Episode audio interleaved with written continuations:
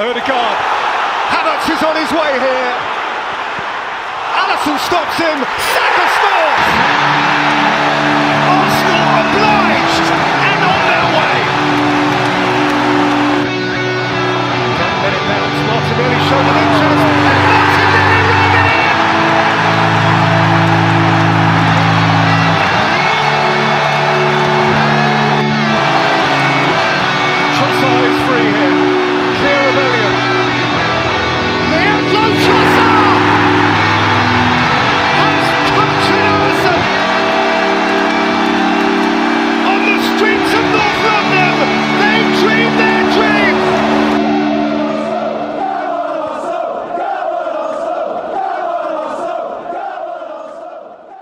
Hello and welcome to Whatever the Weather, another Arsenal podcast. Listener, you join us on Monday, the 5th of February, following Arsenal's 3 1 victory over Liverpool at the Emirates.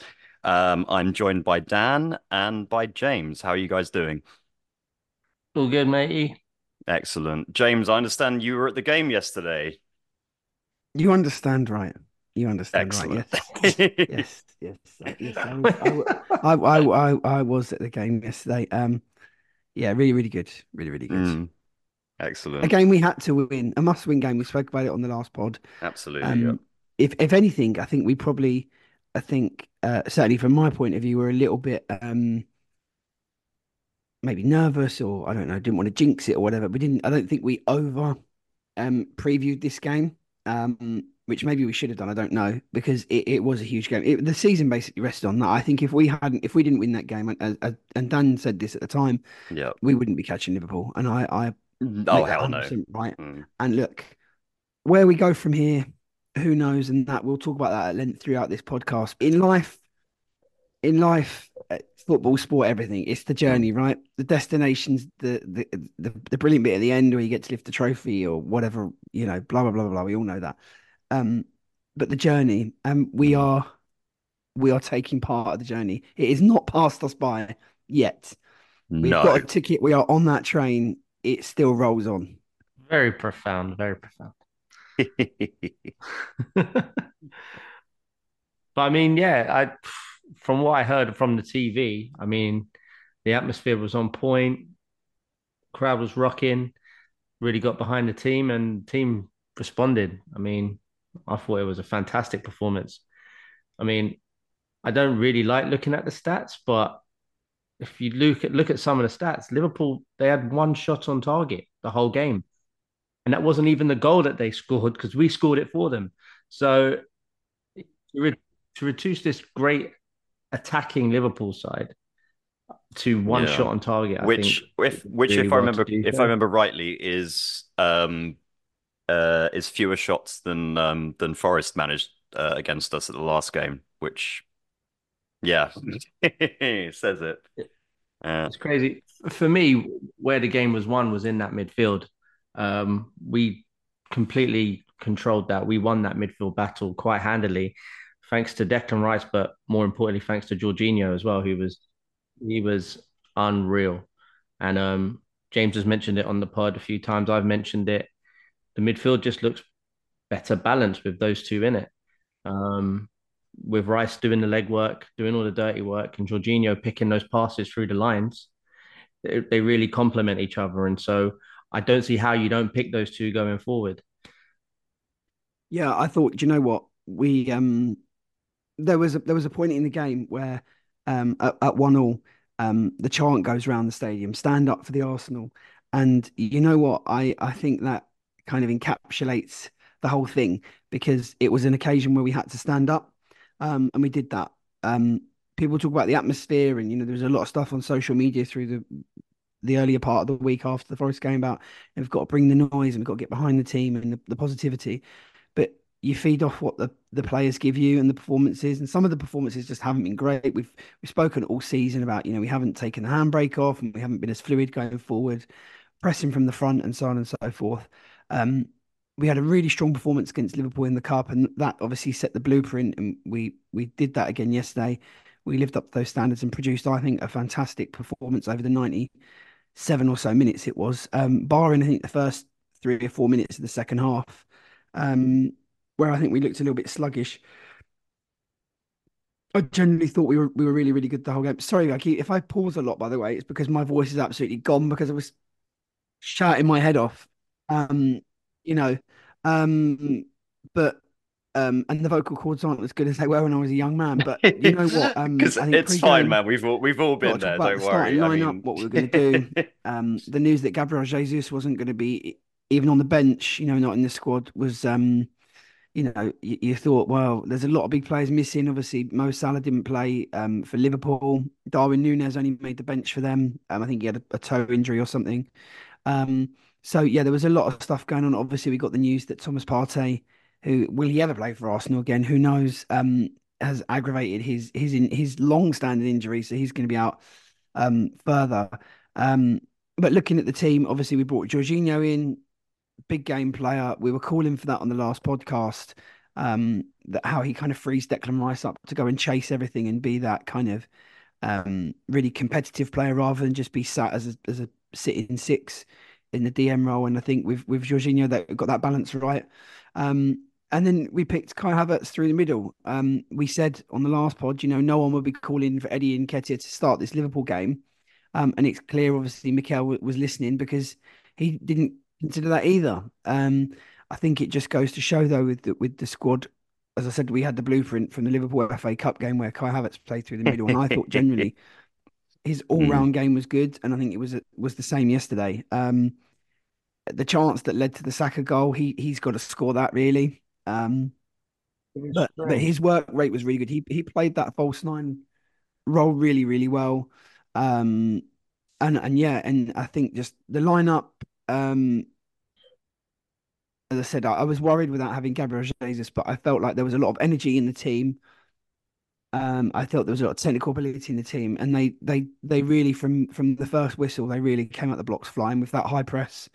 And I thought it was some of the football we played in that first half. I mean, look, I don't want to get into the negativity bit of it just now, but we could have we we had enough half chances and openings that with the the right final ball, the right movement in the box, um, I, I I think if we'd gone in at half time four 0 up, that wouldn't have, have flattered us. Genuinely, I really thought we played absolutely outstandingly well.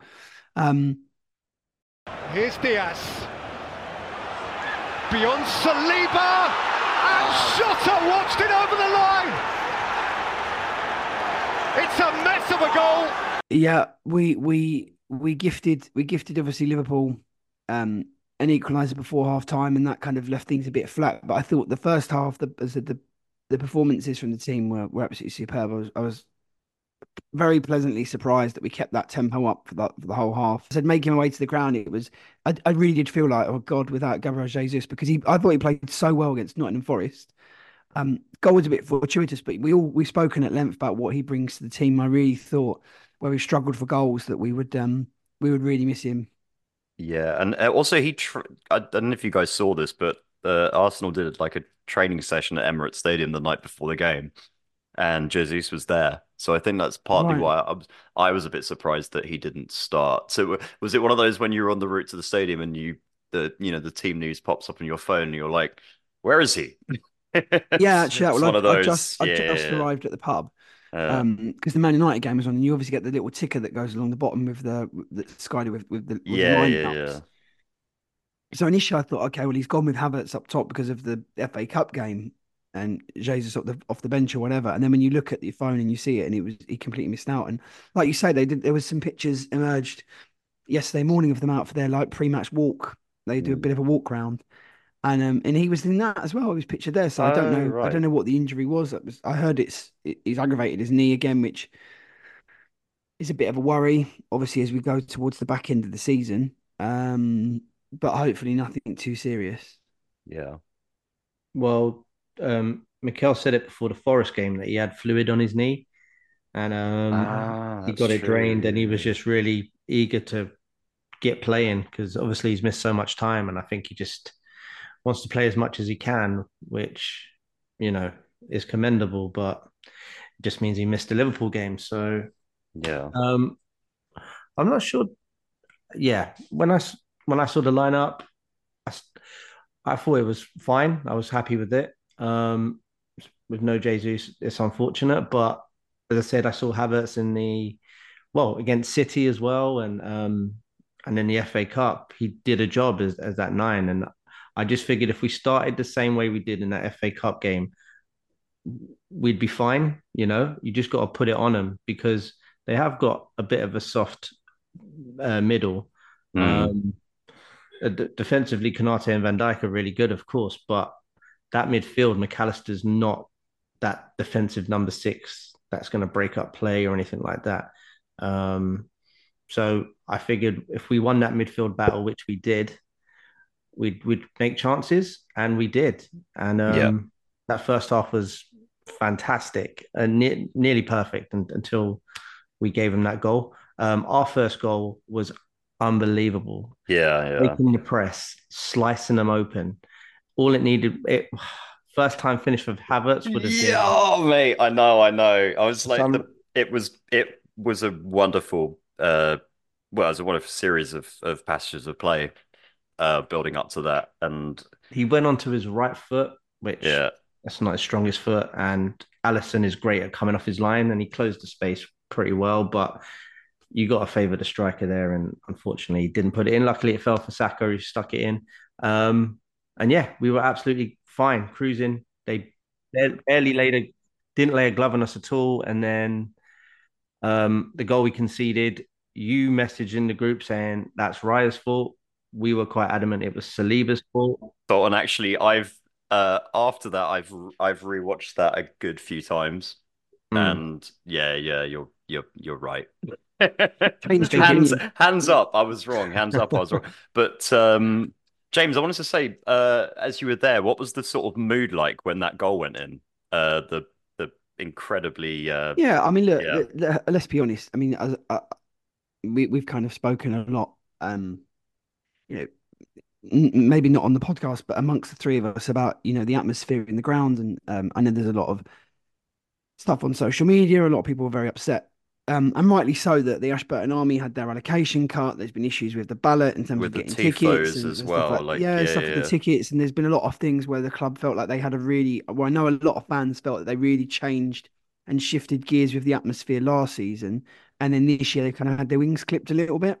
it does seem that Um, way, doesn't it? But I, Yeah. I thought that look, let's be honest, everyone in that crowd, or the vast majority of Arsenal fans in that crowd, were well aware of how big and how important that game was. And then, you know, the- Sunday four thirty, it's it's the perfect time. You know, everyone's got time to have a drink and get some to Yeah, eat, yeah, yeah. be relaxed. No one, the majority of people aren't working, and you know, you can really kind of it can ramp up, and and and it did. And obviously, it relied on us starting well, which we did. Um, you know, there was a few hairy moments. I'm not going to lie, and, and the hairy moments weren't necessarily chances, but we we often we take risks with passing the ball around the back. There was one where David Raya, you know, if he was a millisecond slower with getting rid of the ball, you know, you could see Diogo Jota closing him down and knocking it in. You know, there's a lot of stuff like that. Even even in the build up to the goal, Saliba let the ball run across his body and then flicks it the outside of his foot onto the left. Yeah. Um, and then Mm. Gabriel takes a touch inside, and that touch inside where he shifts the body weight of the player, that's where it's like, right, now we've got half a yard, boom. And then we get the overlap on the left hand side. And that's, and you know what? I just wanted to give, while we're talking about the, the first half goal, I mean, it's it's such a shame that one of our players, we, we spoke about Gabriel Jesus being out, and it seems like Zinchenko, we knew he was always, always going to be a bit of a 75 minute sort of player. And it seems worrying now that he can't really get over this calf injury that's, that's troubling him a lot. But that that show that to me highlights him at his best because he got the ball on the touchline, he cuts inside, he makes something happen. He's such an attacking fullback. yeah. I mean, he's a number ten by trade, isn't he? That that, that Well, this is it. If you could, it's back, not but, really a fullback. Yeah. Uh, yeah. but that kind of that kind of bit of play. And you know what? One of the things that we'd spoken about on the podcast was getting Gabriel Martinelli closer to the goal. But the other thing that's really important with him is we've got to get him in positions where he can utilize his biggest asset, which is his pace and his direct running. Um, he was scintillating yesterday, absolutely scintillating in the and and look, there's a lot of um talk in the football world about Trent Alexander Arnold. He can't defend, he can't defend, he just wants to attack. He was playing so far forward yesterday, like a right winger, that that is not that he's just decided I don't want to defend. He's been told to do that. Like Yeah. he's been he his Mm. positional his coach has told him. Jurgen Klopp said, you go and stand on the halfway line to pin them back. Um, and it was similar with the left back because um, quite often Curtis Jones was dropping into that hole. So Liverpool, obviously, uh, you know, a lot of teams are trying this inverted fullback stuff and, and going into midfield, but Liverpool left that space open. And Gabriel Martinelli, we must have been absolutely licking his lips because that ball in behind Konate was on every single time, and he had the beating of him. You know, look, Konate is a top player, and, and ultimately he ended the game getting sent off. And that, to me, he didn't want it. He didn't want that sauce. Martinelli was at his, at his peak. He's one of the best young or under 23 year old uh, wingers in world football. You know, we've said before on this podcast about how him and Saka have to kind of get their levels up if we're going to have any chance of doing anything meaningful this season. Um, and yeah, Martinelli, he's like our, you know, our main focal point of the attack last year in terms of goal output. Him and him and Martin Odegaard really carry that charge, and I just thought, yeah, he was he was superb. And as yeah. I said, it was that opening down that left hand side that that created the space for Kai Havertz. As Dan says, you know, he cut him on his right hand side, um, which is not his favoured foot. He obviously tried to make the angle, but I think that extra touch allows Alisson to get set. Um, and the finish, he didn't hit it with great conviction. I think he's he lacks a bit of confidence in that role, which is strange because his overall game was played with quite a high level of confidence. I thought a lot of the stuff that he was doing because even in the move to that goal, there's a good video that uh, Tifo have done where it highlights how Kai Havertz drops back into into a midfield position into the 10 and then springs forward with the classic false nine play. But yeah, it fell to Saka, 1 nil up, absolutely superb. And yeah, the ground obviously erupted. And from there on, it was it was really, really positive. But I think the the tone was set by the team. The high press the team were doing, they they brought the energy. They knew as a team that if you've really got any chance, if you want to be in the the the, the conversation, or as I said, the the journey of, of, of trying to go for a title, you had to win that game. And um, yeah, the players played like it, and it was a superb first half.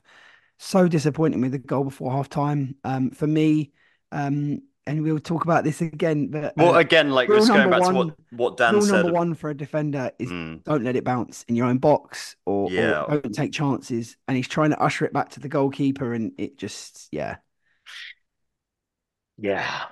It was uh, well from where I was watching uh, the pub. It was yeah, it was quite disappointing. You sort of because it felt, and you sort of alluded to this, James, is that we we played really well in that first half, and uh, my mate just turned to me and was like, "Well, we kind of undo- we've we've kind of undone all the good work we did." I was like, "Yeah, maybe." I mean, it just it was just very unfortunate. Um, yeah, but... and you know what? When because I went straight down uh, to the concourse after that goal, and I think a lot of people were thinking, "Well, shit, Liverpool." Everyone knows that Liverpool are a second half team. We thought, yeah. here we go, we've let them off the hook. How typical. Typical Arsenal. We've we've shot ourselves in the foot. There was talk even at halftime. There was talk. A couple of people that I, I got chatting to, um, straight away. We don't have a striker. We're not clinical enough. We've not taken our chances. We've left the back door open. They've got in, and now we're going to get done. And it was that kind of, and you can you can feel that kind of, um, I don't know, record uh, narrative is is there in the yeah. back of Arsenal fans' minds. You know. Yeah. Um, well, I mean, after that goal that we conceded, I thought second half we have to get back at it. And we started the second half really sluggish. And that did concern me then because um, I thought Liverpool could go on and take control. Um, fortunately, we our press was unbelievable. There were long periods of that game where Alisson and Van Dijk and Konate had the ball and they could not progress it forward because Odegaard was covering the space really well. Havertz yeah, yeah. was doing really well and they just couldn't get out. They could not. And um, I thought, yeah, we were fantastic. Um, you know, all game with that. Um, as I said, reduced them to barely anything. Um, yeah. Yeah. I, and yeah, it, I thought yeah. it was in the midfield where we won it. And um, yeah, I was so pleased because, as you said, James, it was a must win. You don't win that game, you're not closing that gap. It was as simple as that. And yeah. so, fucking right, I'm going to celebrate closing the gap. now we're only two points behind Liverpool, and yeah. we're in it. We're in we're it. In it. We're not we're going anywhere. No. I mean, don't get me wrong, We'd probably go away to West Ham and lose, and it'll be completely pointless. And oh my god, you're the third person to say that to me today. The third no, person. I genuinely no, Well, I like- we start talking about West Ham, I'm gonna, I'm gonna, I'm gonna. We're not- enjoy we're not there moment yet, we're not there. I'm gonna yet, enjoy we're every moment of this yet. Liverpool game, I'm gonna pause Exactly. it because I thought I'm only joking. if I'm we're- only joking. So I'm going to jump in and say, um, so half time comes and goes. Obviously, we, we we've continued to go. We're one all. We've had a really strong half. Um, get back to your seat, and number 35 is going to be replaced by number 15, Jacob. Oh, yeah, yeah. And I was like, oh no, because Liverpool are going to put someone on him. You know, he's not looked convincing at left back. Um, the team's going to be hampered a little bit in the build up and whatever, and it, it didn't happen. It didn't no, the happen boy, at all. the It boy made, did, it made it the made boy it, did made well, man. The boy yeah, it made well. no. Well, the fact that I Yeah. think your reaction there was probably that you, you'd even forgotten that change had even happened. You know, and that that's that is is praise in itself, really. Yeah, Um, as I Dan mean, said, I did, I Dan did said notice the- it actually, the- like, the but press- yeah, yeah. the press from um Martin Odegaard was sensational. He set the tone. It was backed up by Declan Rice. Declan Rice was free to because we picked Jorginho. Jorginho sort of patrolled the middle and allowed Declan Rice to kind of be the guy that was go, leaving his area, going to press and engaging in in one of Declan Rice's biggest attributes is how he covers ground. Um, and he was just he was freed up to do that. And I and I think for me, um, you know, alluding to what we said earlier about Thomas Partey being injured, and we joke that he might never play for us ever again, which I think there actually is a distinct possibility that may happen. Um, I really think the blueprint for the rest of this season is Jorginho and Rice as a pivot in central midfield with with Odegaard ahead of them. Um, I think it's a really nice balance. I think it's high energy, high press. Um, Jorginho, I think, Yeah. was.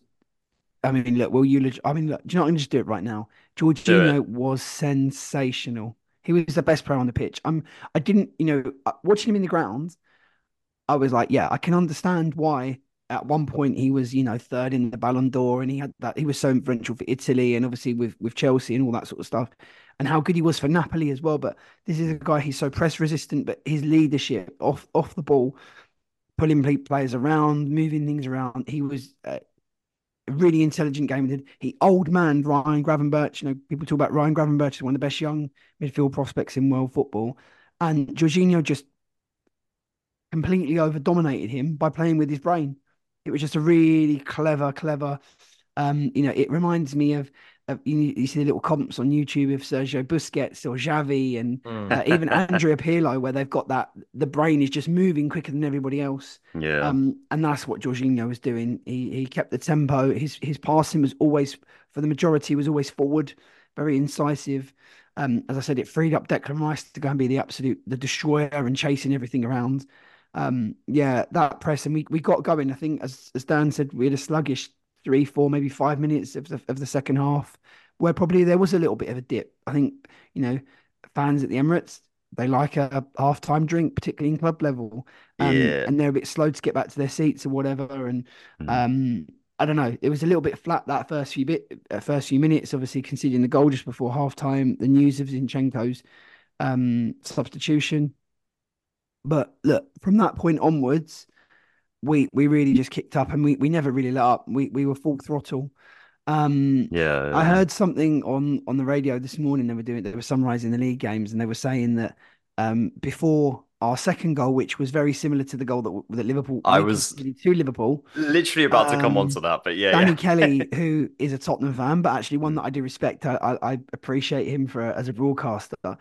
They they were saying they thought Liverpool were on top at that point in the game, um, Mm. and I couldn't believe that. I I I didn't think at any point um, was I worried or concerned that Liverpool was. I thought they were getting back in the game.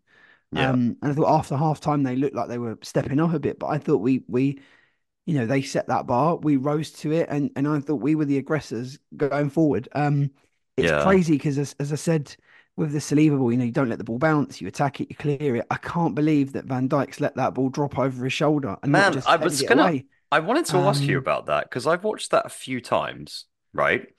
Mm. Did um did Alisson touch the ball? I think Alisson not wide. I I don't. I actually. No, I've, watched not. it a I mean, few times, and I don't like think he he did.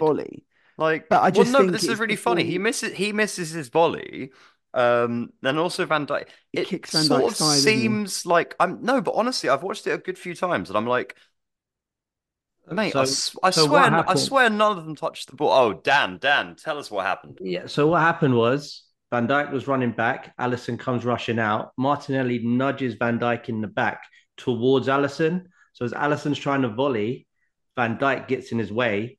Alisson pulls out of the kick because Van Dijk's there. Falls straight into the path of Martinelli. So Hmm. um, Dan, even that then, sounded Alisson- suspiciously like you were in um in the VAR room there, nudging the back.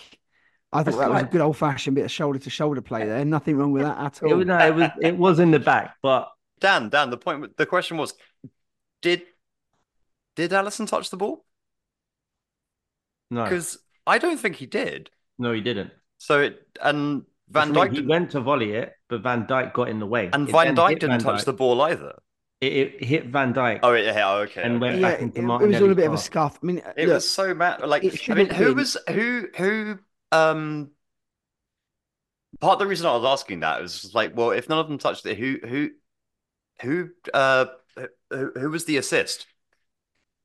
I think it should have been Gabriel because he's the one that played the ball over the top. That's right. Exactly. That's what, exactly what I was But saying. Like, Unfortunately, because it did hit Van Dijk and went into but dude, like, um, that's, that's the thing. Like, because I watched it a few times and I was like, if neither player touched it, then surely that's a Gabriel assist over, like, you know, and that's that's that's amazing. Um, the, the, the way the ball was traveling, yeah, it had to yeah, hit a player to fall into Martinelli's path. Otherwise, it would have just. yeah. It would have just gone off. Yeah, yeah, yeah. So. don't know. But yes, I mean, fantastic. I, I know that Gabriel is skilled, but I didn't realize that he can, you know, play with, you know, mess with the laws of physics. But I don't know. He played some pass in. The, I think it was in, was it in the first half where he's slight like he's meant to do it. He's come across the ball down the line to Martinelli, and it's kind of got a bit of spin back on it as well, and it's gone straight into his path. I was like, all right, mate, yeah, not too shabby, not too shabby, but yeah, um, not at all. No, But- Gabriel was fantastic as well. Uh, he's Yeah. been fantastic all season. Um, the own He goal is he has. obviously very unlucky. Has got nothing to do with him. He's Yeah. just trying to get back, and Well, It's- the, the- I mean, again, hands, I've so- again I've watched that a few times, and um, when it hits, uh, well, it had to, you know, it wouldn't have gone in if it hadn't have hit uh, Gabriel's hand. But yeah. one thing I, in the, the that sort of split second, like you see Jota just standing behind, like it's right there. It's come off Mm. his hand. It's a penalty, and I'm like, and then it goes in the goal, and you're like, well, yeah, okay, fine.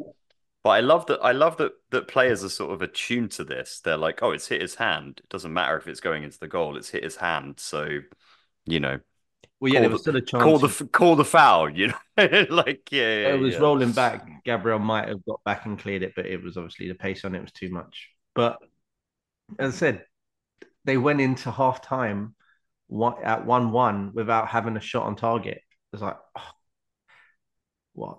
It's I actually think it was also a lot about creating space.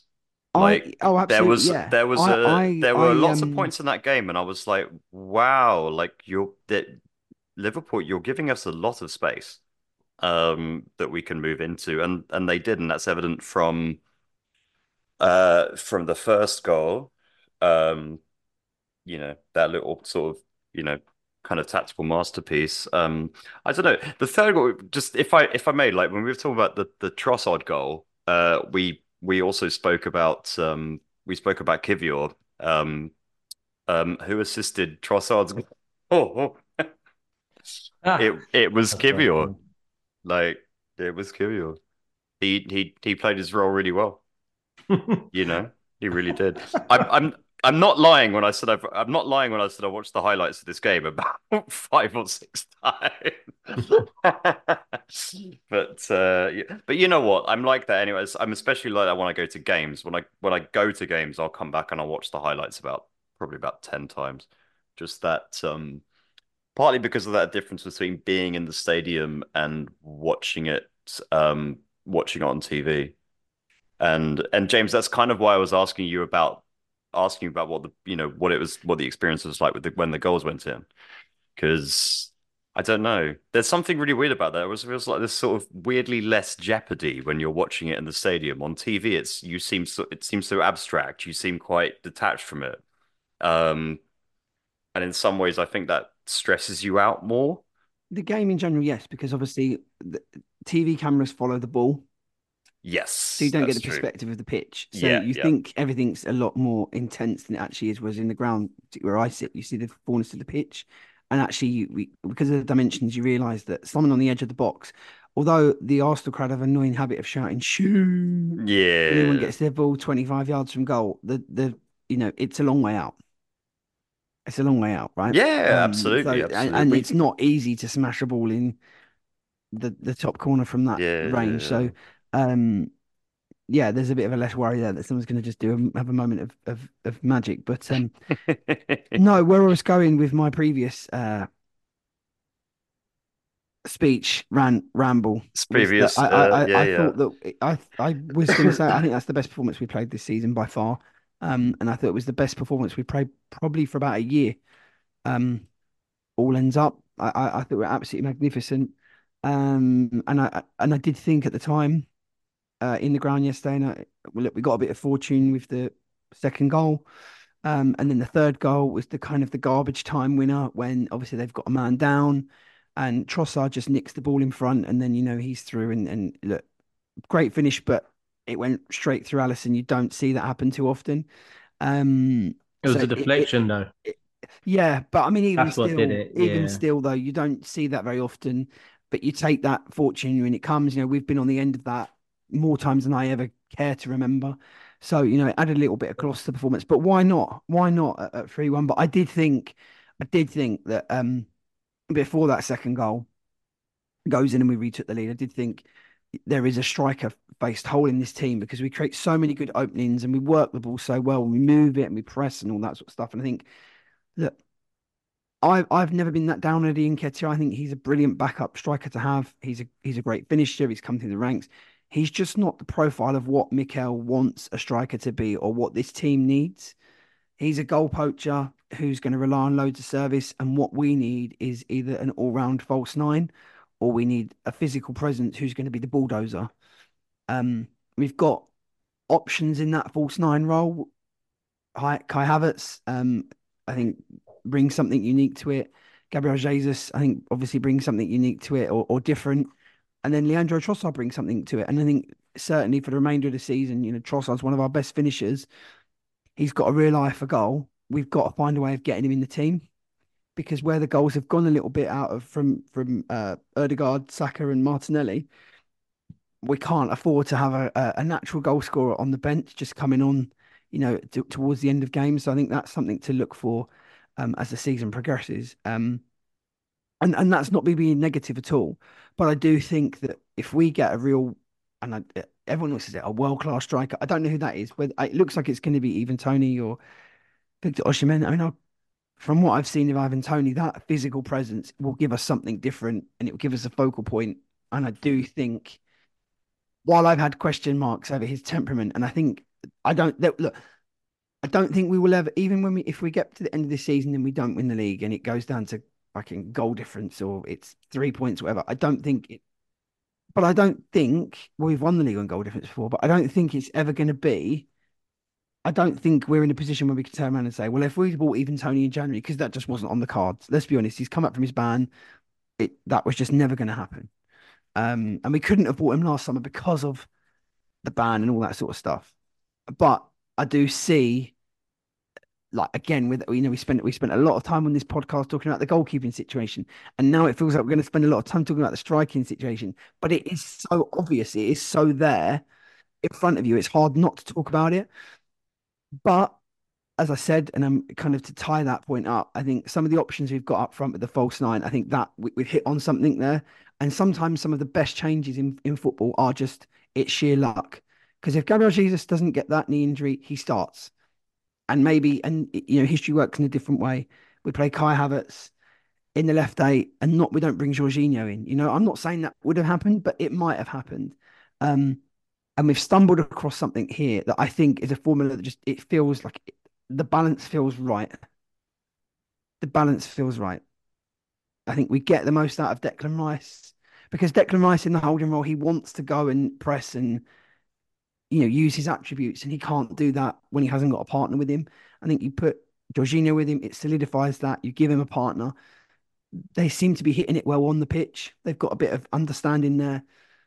You've got Odegaard leads a high press as well. And then a false nine, if they can intertwine and you can start getting Odegaard closer to the goal, which is what we spoke about before, that to me is that's how we've got to go for the remainder of the season.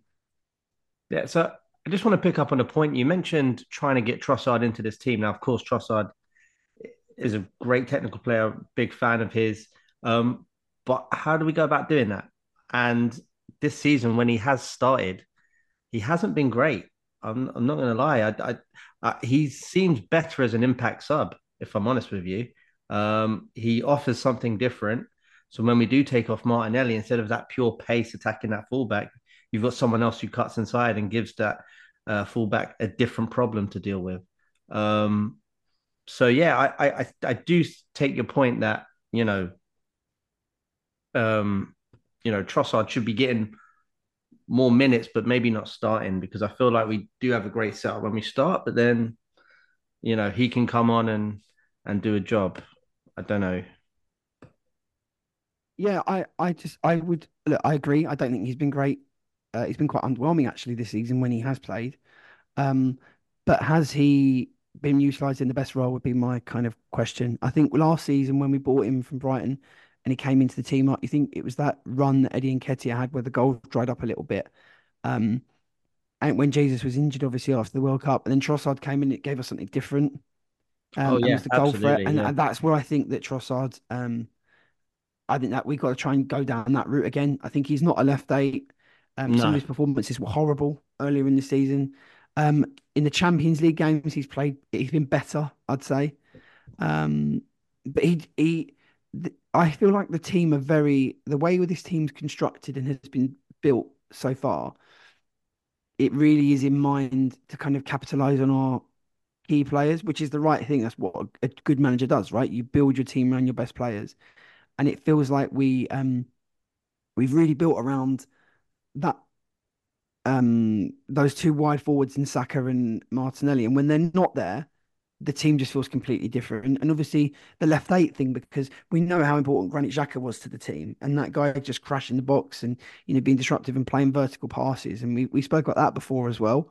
Um, so the way I think the way the team's coming together, it relies on that. And Trossard is probably isn't the right profile to just plug and play with those guys. He he, he brings something No, different.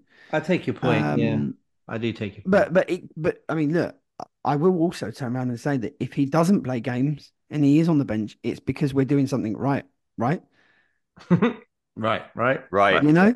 Yeah, exactly. It's it's because we're doing something right, and that's the same with Eddie Nketiah. You don't want Eddie Nketiah, you want Eddie Nketiah to not play because you don't need him to play. You don't want to rely on those guys. And I think you said this before in podcast when we spoke about like um Reiss Nelson getting minutes or Emil Smith Rowe. Now, look, I've got an attachment to Smith Rowe. I think when the team was struggling, particularly uh, those weeks in December, um, we need to change it up and try something different. And I still, I still believe that. But ultimately, if Emil Smith Rowe can't get games because someone in front of him is playing better, then that's that's football. yeah, That's how it works. Um, and you know, because ultimately that is what happened. You know, Smith Rowe was our starting left-sided player. Martinelli got in the team, and boom, he hasn't looked back, and that's kind of how it goes. Um, Nicola Pepe, his Arsenal career started and ended when Bukayo Saka got in the team. Yeah. And know? also, this is not dissimilar to when we were talking about the Ramsdale Raya thing, and uh, you know, we're we're challenging for the title, aren't we? Because I think we are. Um, of course, we're challenging for the title. We are in the ti- we are in a title race. Yeah. Whether people like it or not, we are here. We're in a title race and we're competing. Whether we're going to win it or not, I don't know. Um, I don't know if we've closed the gap enough on City. Um, I think I think we had to spend a lot of money to kind of stay still, like to maintain what we accomplished last season. Which, when I say accomplished, I'm not saying we won anything, but to finish, you know, second, I think we needed to spend money just to stay at that level because the other teams were going to improve. Obviously, Chelsea and United didn't, which is fantastic. But um, you know, I just want to jump in and say we did achieve something last season. Don't be fooled by the media around you. To go from fifth to second was a big achievement. You yeah, know, automatic Champions League qualification at the start of that, at the start of last season, getting in the Champions League was a priority, and we did that, and we did that comfortably. And I agree with you. That's a brilliant point. We had to spend a lot to stand still. I completely agree. um, yeah. When I say accomplished, you know, I mean like getting over the line. But the fact that we were even in the race was an achievement in itself for us, going from fifth, as you say. Uh, Mm. So I make you right on that. Um, but yeah, we're in this race. It's going to be hard. We still have to go away to City, which is going to be tough. Um, we still got to go away to Spurs, which is going to be tough. Um, so we've still got some uh, really hard running, but um, we're there, man. We just have to be consistent and take advantage of any slip ups that may happen from City. Um, I know it doesn't happen very often, especially at the start of the season, but yeah, yeah. you know, we just have to be there and Mm. hopefully get over the line. Um, as I We said, need to yes, Yeah, we need to hard. be we need to be there, and we need to s- celebrate the hell out of the fact that we're there.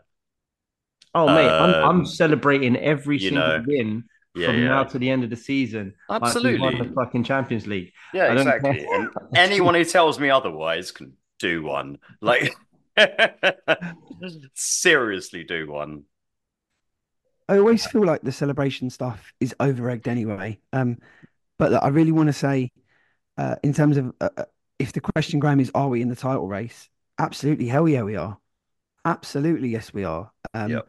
and you know what? Because if we do lose to West Ham on Sunday, which you know is very possible, um, the media will soon tell us that we've bottled it and we're out of it. So you know you can't have it both ways. You're either in it or you're not in it. Um, we are two points off top. Um, look, City look ominous. Of course they do. You know, of course they do. Um, but we are absolutely in the title race. We had to win. It was a must-win game to give ourselves a chance, and we've done that. Um, it is, you know, it's exactly that. It, it, it, I think at the moment we're we're in a position where with ourselves, Liverpool, and Man City, we win every game, we're champions. That's what all three teams can say. Therefore, how can you not be in the title race? Okay, now there's a long way to go. Obviously, I'm not saying we're going to win 15 games on the trot Yeah. to, to win the league. I really, I look, I absolutely, you know, with every fiber in my body would love that to happen. I don't think it will. Um, but you're telling me there's a chance, right? You know, and while there's a chance, there's a chance. There's a And you know what? I'm going to say this. There are, I think, 17 other clubs that cannot win the league. Now, mathematically, they still can. But I'm telling you now, Man United are not going to win the league. Telling you now, telling you now, Newcastle aren't going to win the league. I tell you now, Chelsea aren't, Aston Villa aren't. Um, you know, those clubs, Tottenham aren't absolutely, yeah. They would all swap places with us in a heartbeat. They would all swap places with us. Every single one of them. Right? That's have it absolutely right. Do not be fooled into this bullshit narrative that we've let something slip, whatever. Every team has a little wobble during the season. We've had ours. We've accumulated a lot of points without playing our free flowing best. We, we're trying to find our feet. This is still a young team. It's still a growing team. I don't think anyone thinks that this is the peak point for this team yet. We're on a journey. Preach. Um, we're, we're we're negotiating. This is our first campaign back in the Champions League, so we're negotiating European football with the Premier League as well and sustaining the title charge. If we win the league this season, which I really, really obviously hope we do, it's a phenomenal achievement, right? Let, let's have it right. If we don't win the league this season, but we get back in the Champions League and we've had a good run in the Champions League, I we make the quarterfinals. That is not a bad season. That is still progress. Don't be fooled by all the haters outside. Oh, they ever celebrated their bottle jobs to this, that, and the other. No, we are on a, our own journey. Man City are formidable. Look, they've they've they've turned up to Brentford tonight and absolutely dismantled that team with ease. Um, that's what they can do. That's what they can do. We all know that. You know, if they win the league, it'll be four in a row. It'll be five out of the last six. You know, it's been spoken extensively about how you know the Jurgen Klopp loving. The one thing I will say for them is that he's posted seasons with Liverpool where they've got 92, 96, and 97 points. They've won the league once. It shows you how high the bar is, right? Last season, did Arsenal bottle it? Look, I'm biased. I think Man City, the Man City won the fucking treble for God's sake. Yeah, Yeah. yeah. You know, I don't. I don't think we You know, it. I, I find I find all of that. Yeah, we had a great opportunity last season, but we were a young team and we we we couldn't see it through. We couldn't we couldn't have a ninety point ninety two plus point pace and maintain that against a team that's been that's cost over a billion pounds to assemble, with arguably the best manager of his generation. Yeah. So you know I where we are is all right. I feel like We like can't we wait are. till City play Wrexham in League Two when they get relegated. And Oh, well, that's a dream. But do you know what? It's it's oh, one Oh, of those dude. things. If, Yeah, if yeah. we, it doesn't. I'm not like, look, this is going to be a soundbite. It doesn't matter if we don't win the league. Of course, it does. Everything matters. But just being in the race means something, yeah, yeah. and we are in the race. Look, dynamic, absolutely right. We've got some really hard league games to come. You know, I think in terms of home league games, we've got Aston Villa uh, yet to play at the Emirates. Other than that, I think we've played most of the of the top six or the the uh, top six teams at the, as they sit at the moment. Um, we've got to go to the Etihad, of course, which got a, a dreadful record there in the last ten years, like most teams do. Um, Old Trafford's always been a bit of a graveyard for us. We've got to go to the Toilet Bowl. We've got West Ham on Sunday, which is always a very tricky game. You know, they've beaten us twice this season, um, so nothing's taken for granted. We've we've we've got some tough fixtures, but do you know what? It's let's let's one, let's go one game at a time. Let's focus on us. that And famous. we'll- and that yeah, famous absolutely, that- that famous cliche, but one game at a time. Let's see where we set. And let's, you know what? I really, really hope that this morning at London Colney, that the players were playing all those clips of, or if they were in today doing their recovery, if they were playing clips from Jamie Carragher and Gary Neville and everyone else piling in about the over celebration and use that as fuel. No, us against everybody else. Yeah, George, yeah. Old George Graham I hope tactic so. because Yeah. I'm sorry, the hypocrisy of it absolutely stinks. It stinks. If Man United were in this title race and they were doing what we're doing right now, they'd be fucking dancing in the streets of Surrey. You know, that's how they are, right? Let's have it right. Yeah, Any other club would be the same. Any other club would be the same. Too true, And, man. You know, I'm I'm sick of it. I'm sick of of, of all of the the nonsense bullshit narrative. You know, Mikel Arteta celebrates a goal and it's oh he's, he's getting carried away. He's a liability on the touchline. He's this, that, and the other. Um, I'm Oh, starting- Klopp, if Klopp does it, it's like, know- oh, he's just um Jurgen, you there's a lot of Liverpool people in the media. Jurgen Klopp must obviously have his mates in the media as well, because Jurgen Klopp, at the end of every game, he come, he makes this big thing of coming on the pitch and fist pumping the fans. Yeah, Brilliant. We yeah. love to see the passion. You know, he come running on the pi- pitch when the game was fucking going on. When when Liverpool got a winner against Everton a couple of years ago, you know, he's he's always been like that. I know he, that was his. He was a bit of a caricature of that at Dortmund. You know, the crazy, you know, the heavy metal football, all that kind of stuff. Um, Wasn't he like the only manager that literally pulled his hamstring celebrating while shouting at the fourth Yeah, official, by the way, I which you're allowed to do apparently. You can Yeah. scream at the fourth official's face while running at him and pulling your hamstring. But the nah. amount of times the amount of times he's berated uh assistant referees fourth officials people in the media he goes about kickoff times all this sort of stuff and it's just oh yeah, passion 12, and he's 12 30 is yeah, yeah, yeah. you know and i get he's on the farewell tour so probably he's getting the he's getting all the good stuff now but it, it this is not a Mikel Arteta issue this is not a Mikel Arteta this is an anti-Arsenal issue let's have it right Yeah, this is an yeah. anti-Arsenal issue. This is this is people in the media that hated Arsenal when they were players. Jamie Carragher for a fucking 50p into the East Stand when when when he when he got sent off against Arsenal in the FA Cup in 2002. You know, he got rinsed by Thierry Henry for the majority of his career. You know, he's embarrassed. He's Yeah. embarrassed. It's Um, the line. embarrassing. yeah, say the line. Um, It's Yeah, he, embarrassing. he was embarrassed by Arsenal. He's, he said he Uh. had sleepless nights playing against Thierry Not the only defender in the world who, who had that, but Hmm. he obviously had that feeling there. Um, you know, this is a guy who's talking about it's embarrassing to over celebrate, who thinks it's acceptable to flip him, as I said, for a point into the crowd and gob at a teenage girl when you're driving down the M6. You know, I'm not sure he can be uh, really giving lectures on on standards of decency and behaviour. Um, Gary Neville, well, we hated him as a player. I think as a pundit, he's he's very one-eyed anyway. He's, he's very northern centric, like most of the media are. Uh, honestly, fuck them all. Honestly, fuck them all. um, they know what they're doing, man. They, they, you know, they're doing it on purpose, and it's to, you know, get the Arsenal fans to bite. It creates content, it creates interaction, and that's what these, you know, what Sky Sports want, what Talksport wants. Whenever they talk about the Arsenal, ratings through the roof, interactions through the roof. And Arsenal fan base, they're the worst at biting it. I mean, don't get me wrong, defend your club and stuff like that. But we got to realize that's what they're after. They're doing it on purpose. And it's to get us to disagree with them. You know, as soon as something's said about the Arsenal, it becomes viral and everyone jumps on it. Yeah. And um And we're we doing it right now. exactly the fact that we're talking about it now because Jamie Carragher and Gary Neville said we over celebrated too much.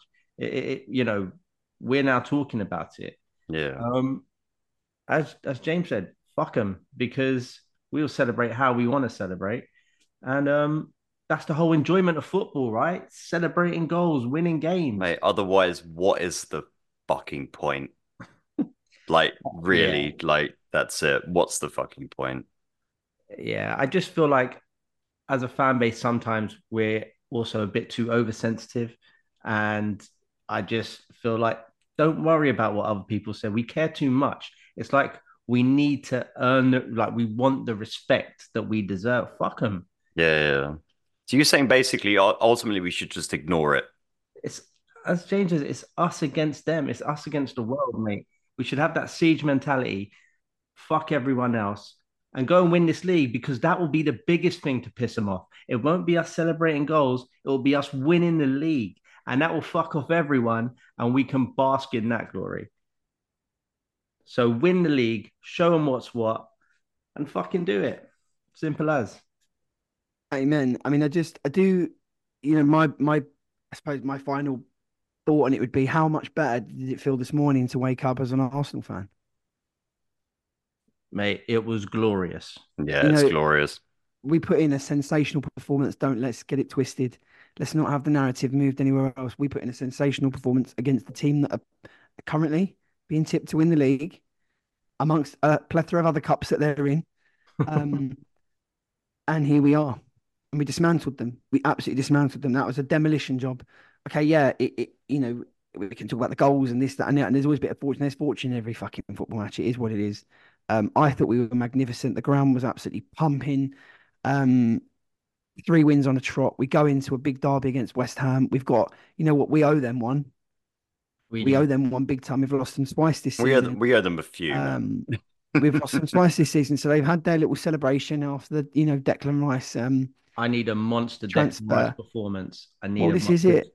I, I just really hope poor it at the Emirates against the them. Emirates. Yeah, absolutely. I, mate, you're right. I think the Emirates game we probably tried a little bit too hard. I think Mm. we said I said earlier on. I think we've got the blueprint for the rest of the season. How I want to see us set up. Um, same again against West Ham. That high intensity. If if we play, if we play the football we played yesterday for the remainder of the season, we will win the majority of the games that we play. Oh, oh, If not, okay, I didn't want to go well, and say did all of James them. Did James just make a bold statement? Like, I oh no! I didn't thought he was going to go somewhere different with it. He went, "We will win," and I thought he was going to go the league. But I, you know what? I'm going to say this. I, I look. I know what it's going to take to to beat to beat Man City, but I'm telling you now, we play the way we played yesterday. Whether we can do it for 15 more games, I don't know. And with the Champions League, but if we can, fellas, we got a real chance, a real, real chance, a real, real chance. I mean, look, we, we need people to stay. Look, we know to overhaul this Come billionaire on. backed 115 charges behemoth. We need the stars to align, and it didn't quite match up last season. Maybe they will this season. Who knows? But that's knows? we're, we're we're in with a chance. I said we let me move on to West Ham on Sunday. Um, hopefully there's no fresh injuries. I think there's no suspensions in the team, so we can we can hopefully go again. Whether Zinchenko starts or not, it's probably going to be um, up for debate. But look, I go, feel, I feel confident in the team. As I said, I know that West Ham are a decent team, but I know if we play to our levels, we beat them. We beat them, um, and we've set the standard now, and we've just got to we've got to maintain it and show the bollocks that I know that this club and this group of players have got. They've bounced back from adversity before. Um, the season they came fifth. You know, when we, we had the Champions League was in our grasp, you know, we suffered those really bad defeats at Tottenham and Newcastle, and we bounced back the following season to have a really strong season and come second. I don't look at it as we bottled the league. I look at it as we had a storming season to come through and get second place. this season. We haven't shot our load in the first half of the campaign. I like to think we've kept something in reserve. You know, we've ticked along nicely. We've accumulated accumulated points. We've accumulated points. You can play play the music in the background. I'm getting ready. I'm getting ready. I Yeah. can feel it. I can feel it. Something's bubbling up. Um, you know, we've we've positioned ourselves. We've we've always spoken about it. It's not about what you do in September and October. It's where you are in April and May. And I think if we can position ourselves that we can have a run it in April and May, something special can happen. I believe in this team. I believe in the group of players. I believe in Mikel. In the words of uh, photographer Stuart, who got his picture taken off the game, I fucking love this football club. Thanks for listening to Whatever the Weather, another Arsenal podcast. If you didn't think we were talking absolute nonsense and want to hear more from us, you can follow us on social media at Twitter and Instagram at WTW1985 or simply search Whatever the Weather.